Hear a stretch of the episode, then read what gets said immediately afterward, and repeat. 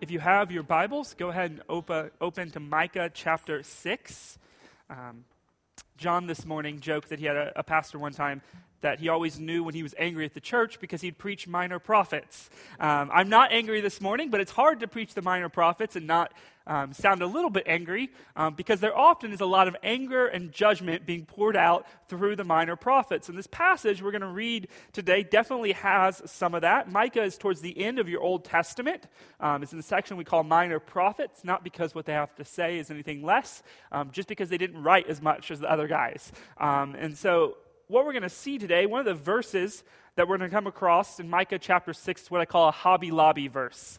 Um, if you're not familiar with this term, the reason I call them Hobby Lobby verses is because you'll see them on signs at Hobby Lobby. And typically, these type of verses are, are very um, heartwarming, they're very encouraging.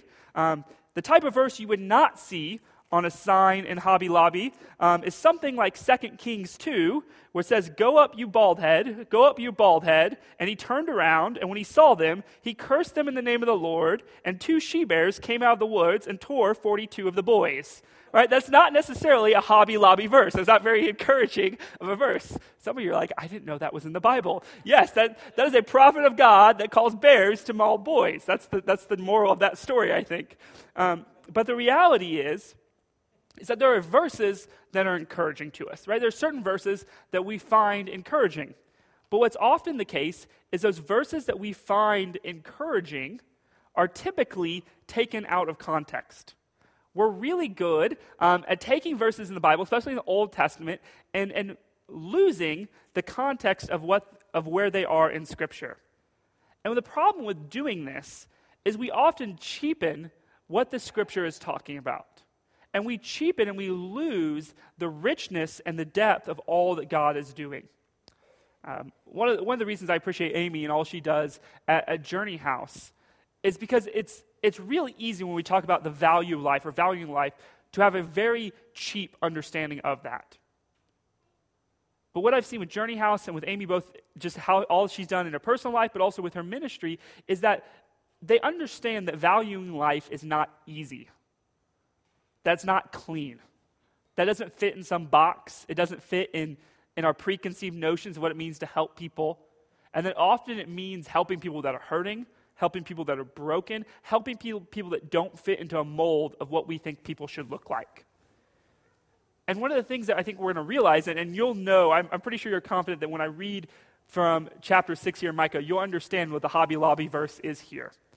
But what I want to show us from this passage and get us to understand is that when we take this verse out of context, we actually miss the richness of what God is telling us here. So if you have your Bibles, I'm going to read all of chapter 6. You can follow along with me. Starting in verse 1, through the prophet, here's what's written Hear what the Lord says Arise, plead your case before the mountains, and let the hills hear your voice. Hear, you mountains, the indictment of your, of your Lord and, endur- and, the, and you enduring foundations of the earth. For the Lord has an indictment against his people, and he will contend with Israel. O my people, what have I done to you? How have I wearied you? Answer me. For I brought you from the land of Egypt, and redeemed you from the house of slavery. And I sent before you Moses, Aaron, and Miriam. O my people, remember what Balak, king of Moab, devised, what Balaam, the son of Beor, answered him, and what happened from Shittim to Gilead that you may know the righteous acts of the Lord. What shall I come before the Lord and bow myself before God on high? Shall I come before him with burnt offerings, with calves a year old? Will the Lord be pre- pleased with thousands of rams, with 10,000 rivers of oil? Shall I give my firstborn for my transgressions, the fruit of my body for the sin of my soul? He has told you, O man, what is good. And what does the Lord require of you but to do justice, to love kindness, and to walk humbly with your God? The voice of the Lord cries to the city, and it is, the sound, and it is sound wisdom to fear your name. Hear of the rod and of him who appointed it. Can I forget any longer the treasures of wickedness in the house of the wicked, and the scant measure that is accursed? Shall I quit the man with wicked scales, and with a bag of deceitful weights? Your rich men are full of violence, and your inhabitants speak lies, and their tongue is deceitful in their mouth. Therefore I will strike you with a grievous blow, making you desolate because of your sins. You shall eat, but not be satisfied. There shall be hunger within you. You shall put away, but not preserve. and what you preserve I will give to the sword. You will sow, but not reap. You shall tread olives, but not anoint yourself with oil. You will, you will tread grapes, but not drink wine. You have kept the statues of Omri and all the works of the house of Ahab, and, and you have walked in their counsels, that I may make you a desolate and your inhabitants a hissing. So you shall bear the scorn of my people. Very uh, heartwarming verses we've read this morning. And now I can guarantee that there's probably one verse that stuck out to you because most likely there's one verse that you may know or have memorized from this passage. Um, and I guarantee it's probably not, I will make you a desolation and your inhabitants a hissing, so you will bear the scorn of my people. I guarantee that's probably not the verse in chapter 6 that you have memorized. Probably what you have memorized or you're familiar with is He has told you, O man, and what does the Lord He's told you, O man, what is good, and what does the Lord require of you? But to do justice, to love kindness, and to walk humbly with your God. That's probably the verse that's most familiar to you. Right? And, if, and, and to be fair, when I was looking yesterday, you will not find that verse on a sign at Hobby Lobby. They do not have that verse. Um, but you can, if you just search that verse and search signs on Etsy and, and online, you can find thousands of, of, signs with this verse. And what's interesting um, is most of them don't even have the full verse. I don't know how many of them had the idea of do justice, love kindness, walk humbly. That was, that was the word, six words on, on, the, on the sign. What's interesting about that is if we actually stop and think what's happening in this verse, it's really odd that that would be what we take. Because the verse starts, the chapter starts with God pronouncing an indictment. This is actually a criminal case, basically, that God is, is offering. And this is the charge of the prosecution. To put it in different terms, it would be like hanging on your wall the charges against O.J. Simpson. Right? It'd be saying, here's the murder charges. Here's the charges that we have, right? One count of murder, third degree, right? One count of, of fleeing the police, right? What, that'd be a really weird thing to have hanging on your wall, right? If you walked into somebody's house and that's what they had on the wall, you would give them odd looks and maybe very quickly leave the premises, right? That'd be an odd thing to have. It, but that's what God is doing here. He's giving the charges against the Israelites, and he's using his prophet to do it. So, what are the charges that God brings forth against the Israelites? On some level, the first charge that God is, God is bringing is they've forgotten who he is. This is really what he lays out in verses 3 through 5. Is that the Israelites have forgotten who God is and specifically what he's done for them. You know, we read a lot of the Psalms this past week with Bobby Kelly on Wednesday night, on Tuesday night, Monday, and Sunday with, with January Bible study. And what he showed us is how the Psalms detail the richness of God's character and our responses to them. And one of the things the nation of Israel shows us time and time again is no matter how good God is, we are very quick to forget his character. And what God is saying to the nation of Israel is Do you not remember what I've done for you? I brought you out of the land of Egypt. While you were slaves, I came and rescued you. You remember the whole 10 plagues and parting the sea and, and all of that? Do you not remember that? Or then, do you not remember, while you were unfaithful and I made you wander in the desert, right, you were going to be destroyed by this king and this, and this wizard, basically, and I saved you again. Right? Do you not remember, even in your disobedience, when you were facing the punishment for your disobedience, do you not remember my goodness? Do you not remember how faithful I was to you, to borrow from our songs this morning? Do you not remember who I am? That's how he ends verse 5, right? That you may know the righteous acts of the Lord. The Lord has done good to you. Israel, why have you not done good to your Lord? That's the first charge that he brings. But the second charge is found in verse 6 through 8. And it kind of flows out of the first, but if the first charge is that you do not know the Lord your God, that you've forgotten who he is, the second charge is that you have not obeyed the Lord your God. Verses 6 through 8 is making the point that what Israel was supposed to do, Israel knew. Right? Israel knew what God had commanded them to do, and they did not do it. Right? That's why he's, the, the, the prophet speaking here is making the, the idea, right? He's saying, even if I offered all these sacrifices, I would still be guilty because everything else the Lord has commanded me to do, I have not done. Really, what you have in verse 8 is a summarization of the entirety of the law. If you were to ask, how is the law summarized, right? Jesus himself summarizes it, right? Love the Lord your God and love your neighbor, right? This is basically the same idea capsulated in verse 8, right? Do just, justice, love mercy, walk humbly with your Lord, right? You cannot do that unless you love the Lord your God and love your neighbor as yourself, right? And so, really, what you have in verse 8 is a summarization of the law. And through the prophet, God telling the people that not only did they forget who God was, they didn't even do what they knew God had commanded them to do. Um, when we were walking through this verse in staff meeting this week, um, Sue had a really great explanation for the tone of what God's saying here. Those of you that have kids can probably connect with this. Didn't I tell you that would happen? Right? Didn't I tell you if you do this, you're going to get punished? Right? Those of you that have kids have probably never said that to your kid before, right? I have a two year old and I've said that to her. right? The, the idea, that's the tone of God here. Don't you know? Didn't I tell you that if you do these things, if you forget who I am, there will be consequences? And if we had the time, we'd go back to Exodus and, and, Leviticus and Numbers and Deuteronomy, and we would see that God told the people very clearly what the punishment was for breaking his law. You see, in the book of Deuteronomy, we see these, a section of blessings and curses. And what God says is if the people do what He has commanded them to do, there will be a blessing to them and to the land. But if the people disobey God, there will be a curse upon them and upon the land. And really, what you have from verse 9 all the way through the rest of the chapter through verse 16 is God showing how the charges that He's brought are true and telling them the punishment for that right? If you look, what happens in verse 6 and really in verse 7 and 8,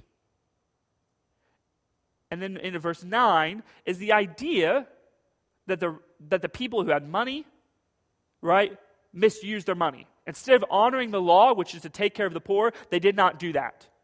Right? The people who were in positions of power misused their power, right? The kings misused their power right? The people themselves, right? Instead of honoring their neighbors, speaking truth, right? One of the big Ten Commandments, right? They bared false witness against each other. Right? And what you have is God basically saying, all the ways that I've commanded you, all the things I've commanded you to do, you have broken them. And so ultimately, in verse 11 through 13, here is the punishment. Right? He announces what he's charging them with, he proves that the charges are true, and then he announces the destruction that's coming for them.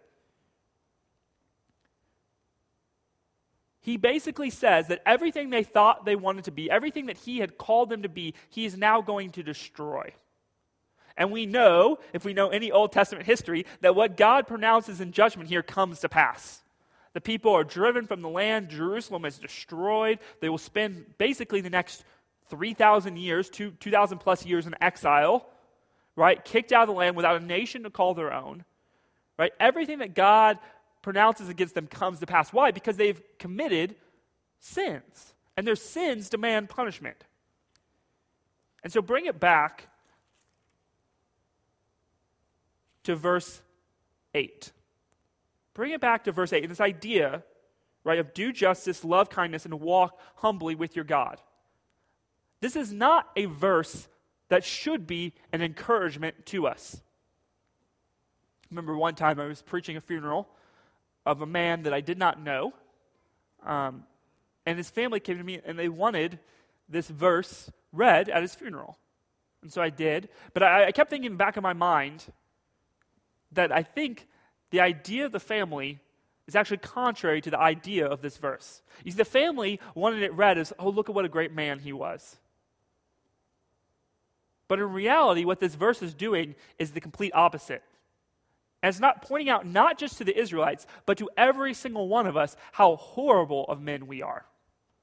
Because the reality is, if we all stopped and, and, and, thought for a second, we probably wouldn't have to think that hard of times that we did not do justice, right? When we are agents of injustice. We can think of times when we did not love mercy, right? And we wanted vengeance against people. And we can think of times in which we did not walk humbly with our God, right? The reality is, every single one of us is not God in this story. We are the Israelites suffering under the condemnation of God.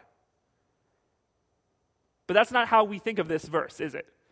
That's not what makes this a Hobby Lobby verse. People don't have this on their wall, so every morning when they see it, they're reminded of the judgment of God poured out on the nation of Israel. I don't know, maybe somebody does, but I don't think that's how most of us think of it, right? We read this verse and think, oh man, I'm such a great person. Look at me loving justice, right? Doing what God has called me to do. Look at me loving, look how merciful I am, right? Not even thinking that the next verse is to walk humbly with your God, right? We kind of forget that one at the end. Right? We, we, we read this verse and we want to make it about self righteousness. But the testament of this verse is that righteousness only is found in God. And there's this beautiful theme throughout Micah. And we don't have time to read, to read the entirety of the book, but if we read the entirety of the book, what we would see is that after judgment is pronounced on the people, there's always a hope of salvation. In fact, verse 5 is all about the Savior born in Bethlehem and a remnant of the people that is saved from destruction. And verse and chapter 7 is about waiting for God's salvation. You might have that as a title for that chapter if you have it titles in your book, right? And this idea of God's steadfast love and his compassion upon the people and how he will save even as he pours out his destruction. And so the reality is when we read verse 8, we should read it as the Israelites read it, as realizing there's a judgment coming for us, right? The Israelites weren't posting this around their home. They wanted to run as far away from this verse as possible. But the good news is, for us that are in Christ, this has a new meaning. Here's why because there was one that did justice, there was one that loved mercy, and there was one that walked humbly with his God, and his name was Jesus. Right? Who loved justice more than the man who helped the oppressed? Who loved justice more than the man that healed the blind, that cast out demons? Who loved justice more than the man who died so God could be both the just and the justifier? Nobody loves justice more and did justice more than Jesus Christ. And who loved mercy more than the one who left his throne on high to die on our behalf, even as we were in sin and rebellion against him? Nobody loved mercy more, and nobody loved kindness more than Jesus Christ. And who walked humbly with his God more than Christ, who, being in the very image of God, did not count equality as God was something to be grasped, but lowered himself to the point of a servant, taking on human flesh for our behalf, walking among us, living among us, dying for us, so that we could be made right with God who depended on the power of the Father and of the Spirit to accomplish all that he accomplished.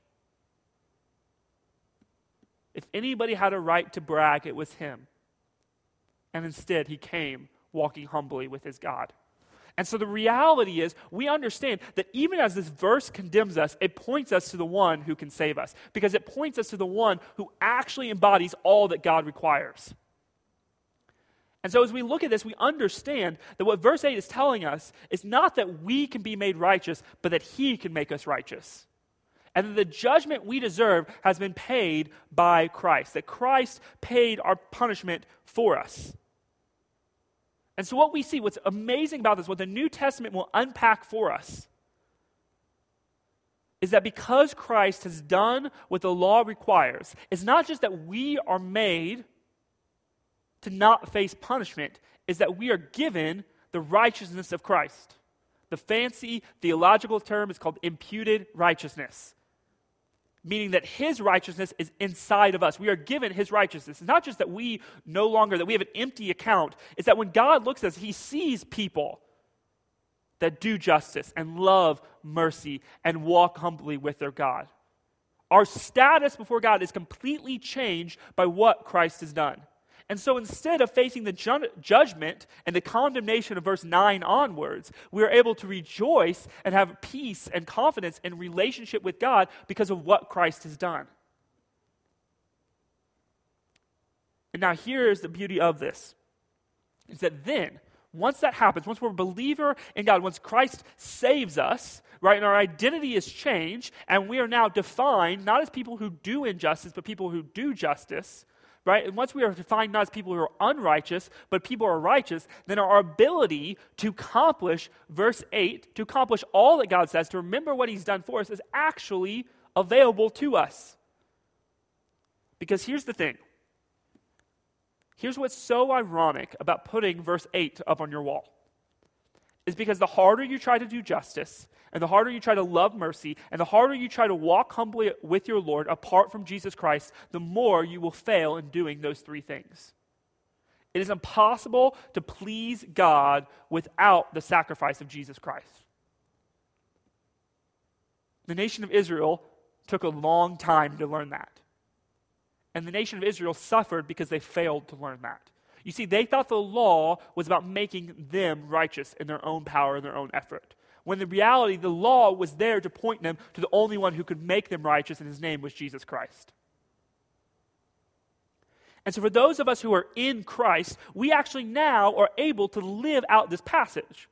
Because you see, our identity has changed to where we're able to do this. Right? Our hearts have changed, right? Our desires have changed and are continually changing by the word of God, and we are actually able and we seek to live out this passage. Not as a means of earning favor with God, which is what the Israelites try to do, right? Not as a favor, not as a, an idea of trying to be self righteous, which is what the Pharisees tried to do, but instead as a response to a Savior who has done all that God has commanded to be done. And so we live and we seek to do these things as a response then to all that God has accomplished in us. And it's only because we see who Christ is that we're able to even do any of these things.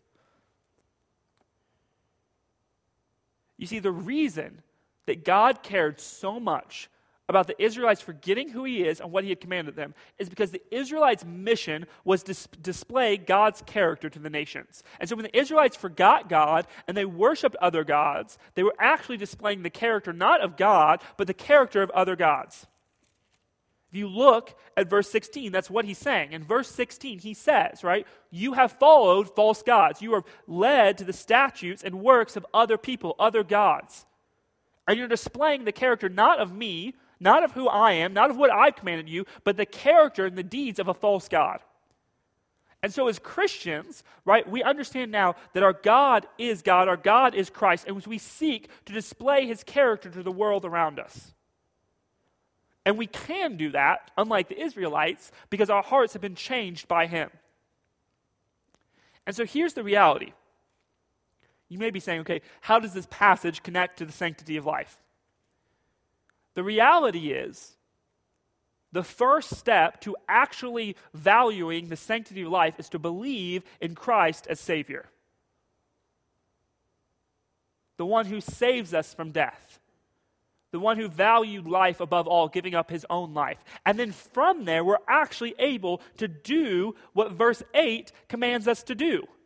And in doing verse 8, that's how we value life, right? We do justice. We fight for laws that protect the unborn. We fight for statutes and rules that make it so that life is protected, right? We do justice, right? We love mercy. We show compassion and kindness towards, towards the mothers who've been victims of abortion. We show mercy and kindness to those who are suffering from depression and the weight of decisions they made in the past. We show mercy upon them right? And we walk humbly with our God. Here's why. Why do we do justice? Because we understand that we serve a God who is just, who punishes evil. And we understand what evil is in light of the cross and what Christ has done. And so we do justice because we understand that God did justice by punishing our sins on Christ. And so we do justice. We love mercy because we understand that it's not our goodness that saved us it is His. And the only thing that makes us different than the person destined for hell is not how good or great or righteous we are, is because God in His infinite mercy chose to save us. And so we show mercy because we are shown mercy. And we walk humbly with our God because we understand that the reason we're able to, we're able to offer a helping hand is because God loved us. And so we walk humbly with the people around us. We walk humbly with our God, knowing that we are not God, we are not creator, we are not the sovereign who's going to ultimately punish evil. He is. And so when it comes to whatever topic we're talking about, be it sanctity of life, life of the unborn, right, be it whatever injustice is the flavor of the day, we know And we walk humbly because we know the one who cares about justice more than us, the one who shows mercy more than us. We know the one who is coming back is not us, it is him. As Revelation tells us, when he comes back, he will judge with a sword. And so we do not have to be the avenging angel. We do not have to be the all conquering king. We do not have to be the ones that make everything in this earth right because we serve the one who is. And so I want you to see, I want you to understand that, that to truly value life, to truly live out what it means to, to, to promote the sanctity of life, you have to do what's commanded in verse 8. But the only way you can do that is if you put your hope and trust and faith in Christ. Because if you not, then ultimately, in some level, you will make it about yourself You'll make about your cause. You'll make about everything else but God. And ultimately, a scripture test that leads to end, we apply verse 8. But whether it be valuing the life of an unborn baby, whether it be loving on a mother who's contemplating a, an abortion, whether it be comforting a child who's being adopted, whether it be walking alongside an elderly parent who's suffering from dementia, Whatever the case may be, whatever the injustice is, wherever mercy needs to be found, Christians should be there. Not because we're better, not because we're smarter, not because we are more righteous, but because we know the one who is. And in standing there and loving and showing justice and walking humbly with the word, we display that we serve a God who saves. And so, as the worship team comes to lead us in a hymn of invitation, I have a question for you. And the question is, is on one level, very simple Do you do justice? Do you love kindness? And do you walk humbly with your God? And the reality is, the answer will either be yes or no. And if the answer is no, the question does not beg the solution of trying harder. If you look at your life and say, I cannot be categorized as somebody that loves justice, that does justice, that loves kindness, and that walks humbly with the Lord, I do not encourage you this morning to try harder to do those things. I instead encourage you this morning to look to cross of Christ. And to find your hope and salvation not in doing these things, but instead find your hope and salvation in what Jesus has accomplished for you. And then the amazing irony of it all is you will look at your life and suddenly find that you're doing justice, loving mercy, and walking humbly with your Lord because you will realize all that God has done for you through Christ. If you are there this morning and you're a Christian who says, Yes, I know Christ, right? I seek to do justice, I seek to love kindness, to walk humbly with my God. That is, a, that is my character, that is who I am. Then I encourage you this morning to continue on, to persevere, to not grow tired of doing good as the New Testament puts it. Because the reality is, as long as we live on this earth, there will be injustice. There will be people crying out for vengeance. And there will be people full of pride. But until Christ returns and judges the living and the dead, our charge never changes. Look first and foremost to Christ and to live out of that. Will you pray with me? Lord, we need you. Every hour, we need you. On our own, we would be like the Israelites, condemned for our sins. But by the blood of Christ, we can be saved. Lord, we had asked this morning that you would help us to live in response to our salvation as the ways you've called us to.